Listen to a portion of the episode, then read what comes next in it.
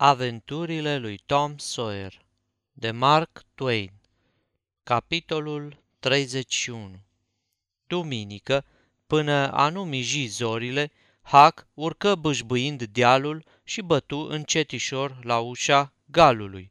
Cei dinăuntru dormeau iepurește, atât erau de tulburați de întâmplările nopții. Nici nu apucă bine să bată Huck și cineva întrebă de la o fereastră. Cine e?" Hac răspunse cu glas sfios. Vă rog, dați-mi drumul înăuntru. Sunt tot eu, Hac Fin. Ei, ăsta e un nume căruia de acum îi deschidem bucuros ușa la orice oră. Bine ai venit, băiete! Ciudate vorbe pentru urechile micului vagabond, cele mai plăcute pe care le auzise vreodată, mai ales cele din urmă, nu-și amintea să-i se mai fi spus cândva – Ușa se deschise de grabă și Hac intră. Fu poftit să șadă, apoi bătrânul și cei doi vlășgani se îmbrăcară la iuțeală. Ei, acu, băiețaș, cred că ți-e a mânca. Noi tocmai ne gândeam să pregătim o gustărică. Ai picat bine. Până se luminează de ziua, o să fie gata ceva fierbinte colo să-ți meargă la inimă. Eu și cu băieții Trăgeam nădejde că o să vii să mâi peste noapte la noi. Nu mai puteam de frică, răspunse Hac, și am fugit. Am tulit-o când s-au pornit în pușcăturile și nu m-am mai oprit. Cinci kilometri am tot fugit. Acu veni să auzi cum a fost și am venit până nu se lumina de ziua, fiindcă nu vrui să mai dau ochi cu diavolii ăia nici morți. Adevărat, băiete, ți se cunoaște pe față că ai avut o noapte rea, dar las că avem noi paci un pat pentru tine. După ce mănânci, să te culci și să tragi un pui de somn. Nu, băiețaș, nu i-am omorât. Ne pare destul de rău. Uite cum a fost. Știam unde puteam pune mâna pe ei, din câte ne spusese și mătăluță, așa că ne-am furișat tiptil pe cărarea cu sumac până am ajuns cam la vreo cinci pași de ei – era un întuneric pe cărarea aceea să-ți bagi degetele în ochi. Tocmai atunci, nu-și cum naiba, simt că-mi vine să strănut. Auzi, ghinionul dracului, am încercat eu să mă țin degeaba. N-a fost chip. A trebuit să-i dau drumul. Eu eram în cap cu pistolul ridicat. Când au auzit strănutul, ticăloșii au dat repede să iasă din cărare. Eu strig, foc, băieți! Și trag de zor spre locul de unde venea foșnetul. Băieții la fel, dar nemernicii au zbugit-o cât ai clipit din ochi.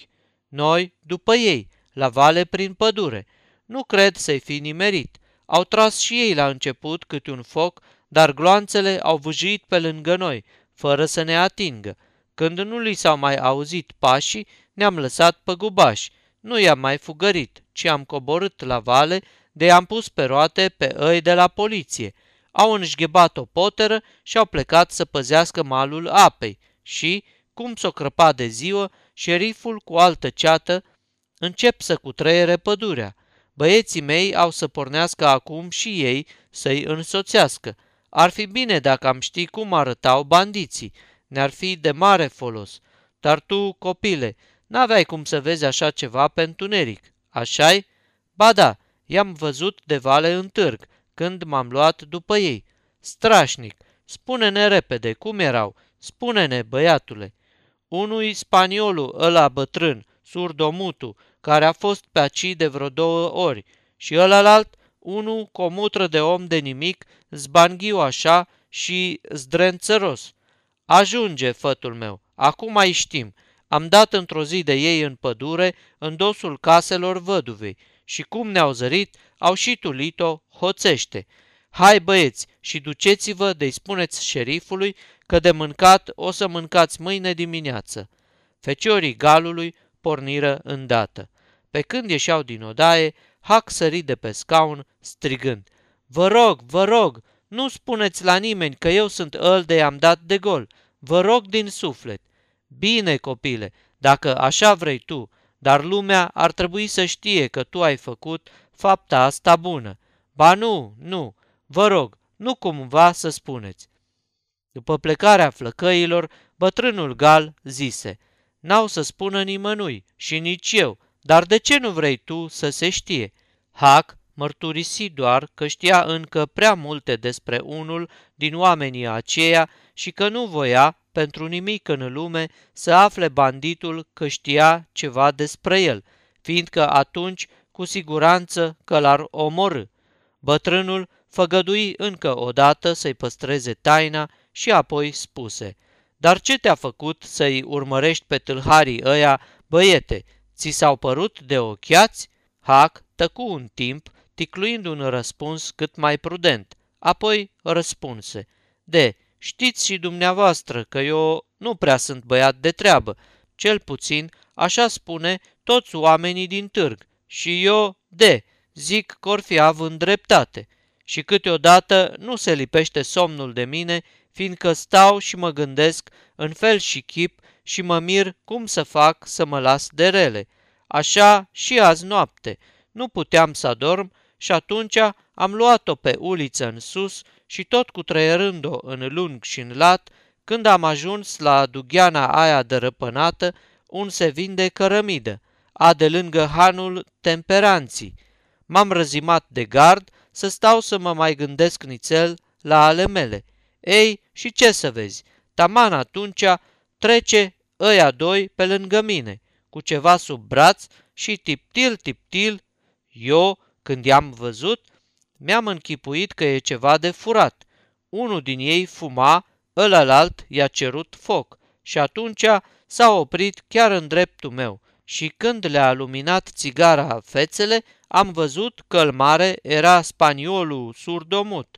L-am cunoscut după favoriții albi și după peticul de la ochi și ălalt era un nenorocit, mototolit și zdrențăros.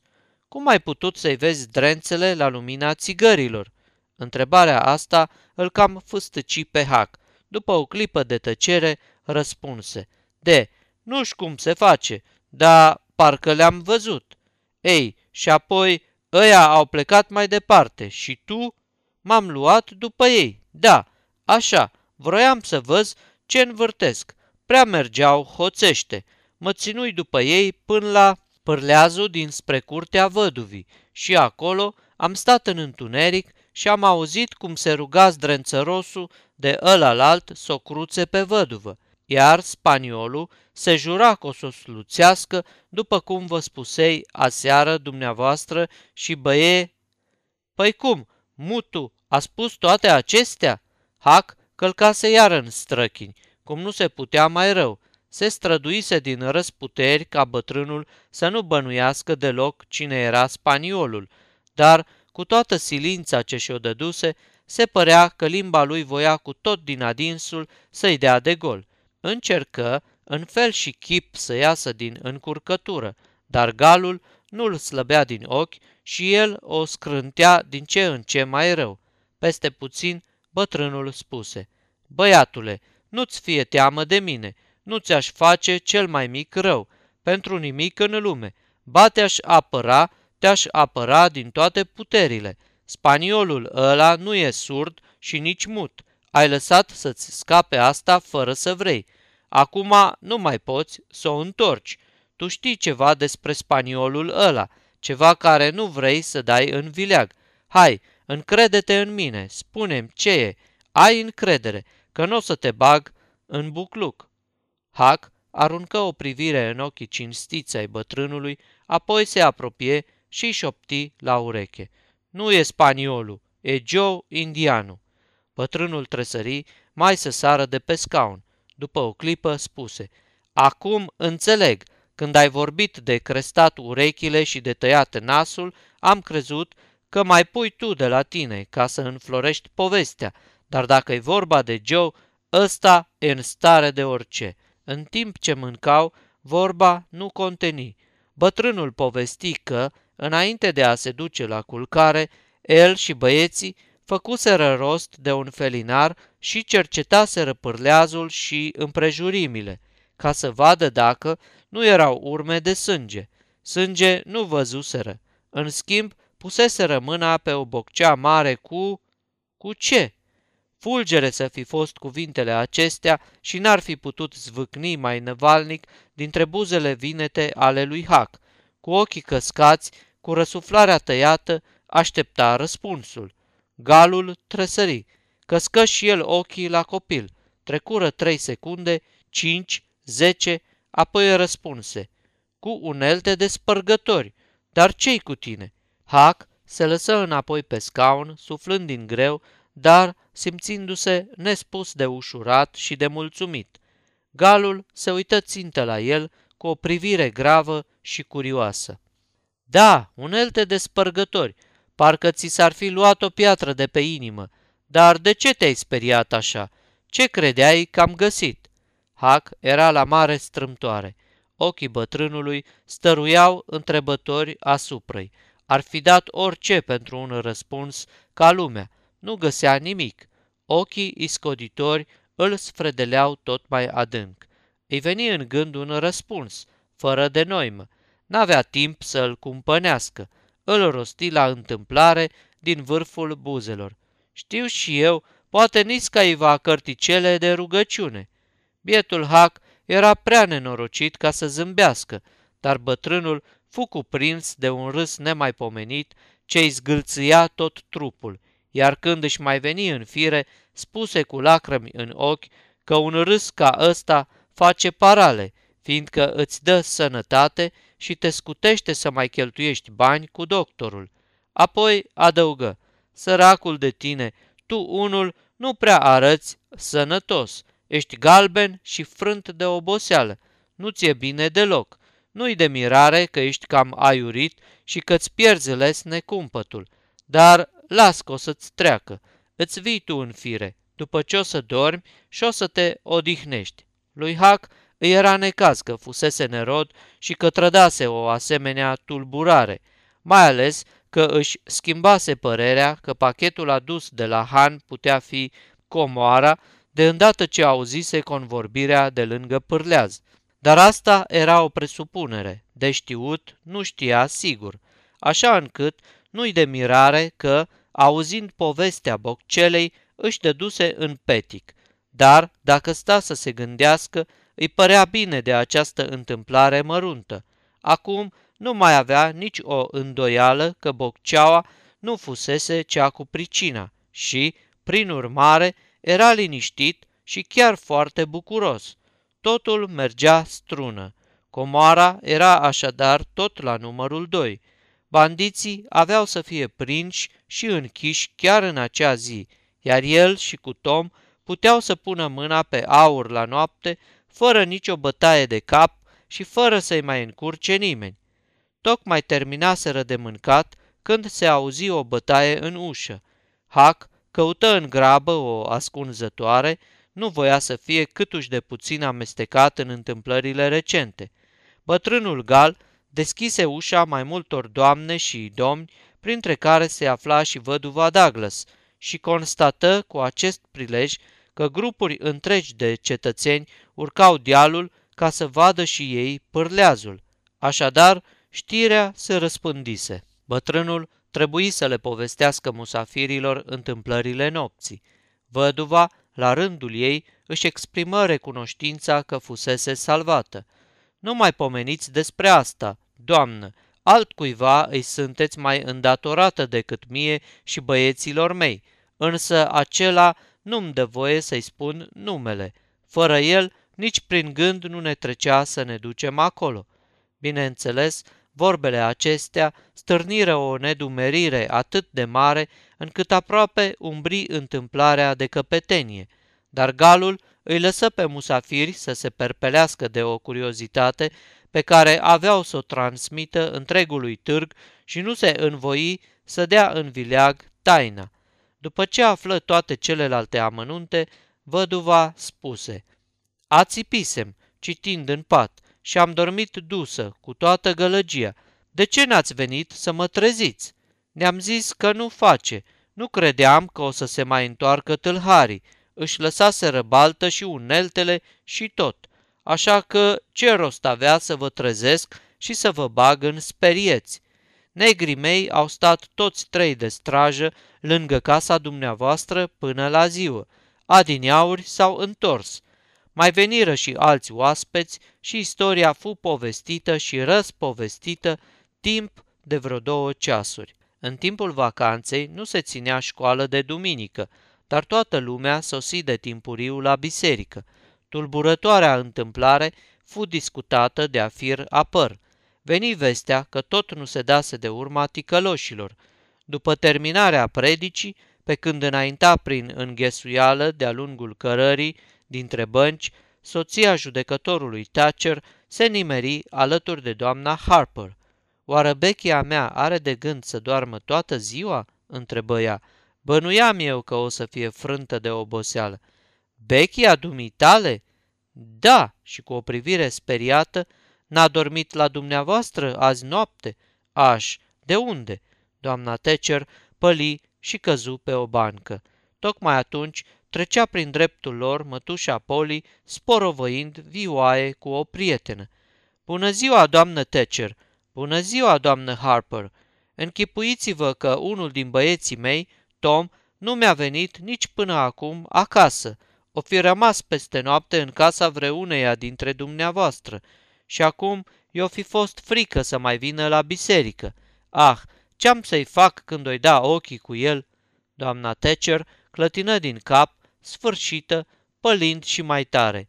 N-a rămas la noi, spuse și doamna Harper, stingherită. Pe fața mătușii Polly se așternu o vie îngrijorare.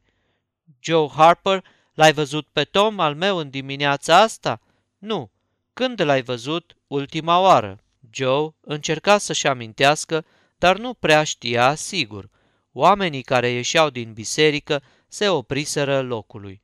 Treceau șoapte de la unul la altul și pe toate fețele se așternea o neliniște apăsătoare. Tulburată, lumea punea întrebări copiilor și tinerilor învățători care îi însoțiseră.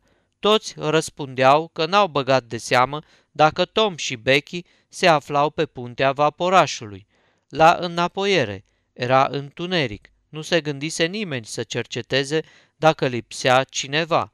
În cele din urmă, unul dintre tineri își exprimă brusc temerea că Becky și Tom mai erau încă în peșteră. Doamna Thatcher leșină. Mătușa Polly începu să se tânguie și să-și frângă mâinile. Vestea îngrijorătoare zbura din gură în gură, din grup în grup, din stradă în stradă. Cinci minute mai târziu, clopotele sunau cu deznădejde și tot târgul era în picioare. Întâmplării de pe măgura Cardiff nu îi se mai dete nicio însemnătate. Bandiții fură dați uitării. Se înșeuau caii, se alcătuiau echipe de vâslași, cineva dăduse fuga la debarcader după vaporaș. Nu trecuse nici jumătate de ceas de când se bănuia grozăvia și 200 de bărbați goneau spre peșteră, care pe șosea, care pe apă. Toată lunga după amiază, târgușorul păru pustiu și mort. Multe dintre femei se duceau la mătușa Poli și la doamna Thatcher, cu vorbe de mângâiere. Mai și plângeau împreună cu ele și asta le făcea încă mai mult bine ca vorbele. Toată noaptea, nesfârșit de lungă, târgușorul stătu de veghe în așteptarea știrilor. Când, în cele din urmă, se lumină de ziua, singura veste care veni fu mai trimiteți lumânări și trimiteți și de ale mâncării. Doamna Thatcher era aproape înnebunită. Tușa Poli de asemenea. Judecătorul Thatcher trimitea de la peșteră solii de nădejde și îmbărbătare, care însă nu izbuteau să înveselească pe nimeni. Bătrânul gal se înapoie acasă în zorii zilei, stropit de sus până jos cu seu de lumânare, mânjit cu lut și frânt de oboseală. Îl găsi pe Hac în culcușul unde îl lăsase, aiurind, zgâlțăit de friguri. Medicii erau toți la peșteră, așa încât veni să-l îngrijească văduva Douglas, care îl luă sub oblăduirea ei, spunând că va face pentru el tot ce-i va sta în putință, fiindcă, oricum ar fi fost, bun sau rău, tot al Domnului era și dintre toate făpturile Domnului nici una nu se cade să fie lăsată pierzării. Galul spuse că Hac avea și părți bune, iar văduva îi răspunse. Puteți fi sigur, e semnul nelipsit al Domnului. Într-un fel sau altul, Domnul înseamnă cu semnul său fie ce făptură ce iese din mâini. Înainte de amiază, au început să se înapoieze din târg cete de oameni istoviți, dar cei mai voinici dintre târgoveți continuau să-i caute pe copii.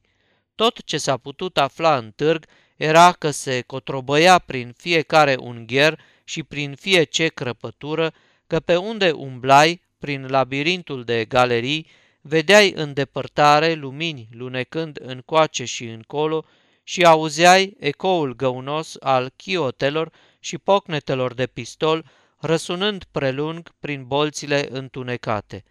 Departe de locurile pe unde treceau de obicei turiștii, se găsise undeva numele Becky și Tom scris cu fum de lumânare pe peretele stâncos și, în apropiere, o panglică mânjită cu seu de lumânare. Doamna Thatcher recunoscu plângând panglica și spuse că era ultima amintire sfântă ce a fost dat să o aibă de la fetița ei și că îi va fi pe veci cea mai scumpă relicvă, deoarece se despărțise cea de pe urmă de trupul însuflețit al copilului, înainte de a-i fi stins ochișorii în spăimântătoarea moarte. Unii povesteau că la răstimpuri se vedea licărind în peșteră câte un strop îndepărtat de lumină. Atunci izbucnea îndată un chiuit asurzitor și o ceată de 20 de oameni pornea de-a lungul galeriei ce răsuna de ecouri. De fiecare dată urma însă o dezamăgire cruntă, nu erau copiii, ci doar luminița vreunuia dintre căutători. Trei zile și trei nopți îngrozitoare își târâră în silă ceasurile și târgul căzu într-o toropeală fără de nădejde. Nimeni nu avea chef de nimic. Descoperirea întâmplătoare, făcută de curând că hangiul de la hanul temperanței ținea băuturi alcoolice, emoționă prea puțin opinia publică, deși era un fapt destul de senzațional. Când frigurile îi dădură un scurt răgaz, Hac, slăbit, aduse vorba despre hanuri, temându-se nelămurit de tot ce putea fi mai rău, întrebă în cele din urmă dacă în timpul cât fusese bolnav se găsise ceva la hanul temperanței. Da, răspunse văduva. Hac sări în capul oaselor ca ars și o privi cu ochi mari, speriați. Ce? Ce s-a găsit? Băutură și localul a fost închis. Culcă-te înapoi, copilule. Vai, ce mai speriat! Mai spuneți-mi un singur lucru, numai atât, vă rog din suflet. Tom Sawyer a fost la care a găsit-o. Pe văduvă o podidi plânsul. St, taci, taci, ți-am spus că n-ai voie să vorbești. Ești foarte, foarte bolnav. Va să zică nu se găsise decât băutură. Să se fi găsit aurul, ar fi fost un tărăboi grozav. Va să zică era pierdută comoara, pierdută pentru vecie. Dar văduva, oare de ce-o fi plângând? Ciudat, cum plângea așa tamnisam. Gândurile acestea, învălmășite și tulburi, frământau mintea lui Hac și l obosiră într-atâta încât până la urmă a dormi. Văduva își spuse în sinea ei, uite-l, a adormit, biet copil fără căpătâi. Întreba dacă a găsit-o Tom Sawyer. O, de l-ar putea găsi cineva pe Tom Sawyer, n-au mai rămas mulți care să aibă putere și nădejde să-l mai caute. Sfârșitul capitolului 31 Aceasta este o înregistrare Cărțiaudio.eu. Toate înregistrările Cărțiaudio.eu sunt din domeniul public. Pentru mai multe informații sau dacă dorești să te oferi voluntar, vizitează www.cărțiaudio.eu.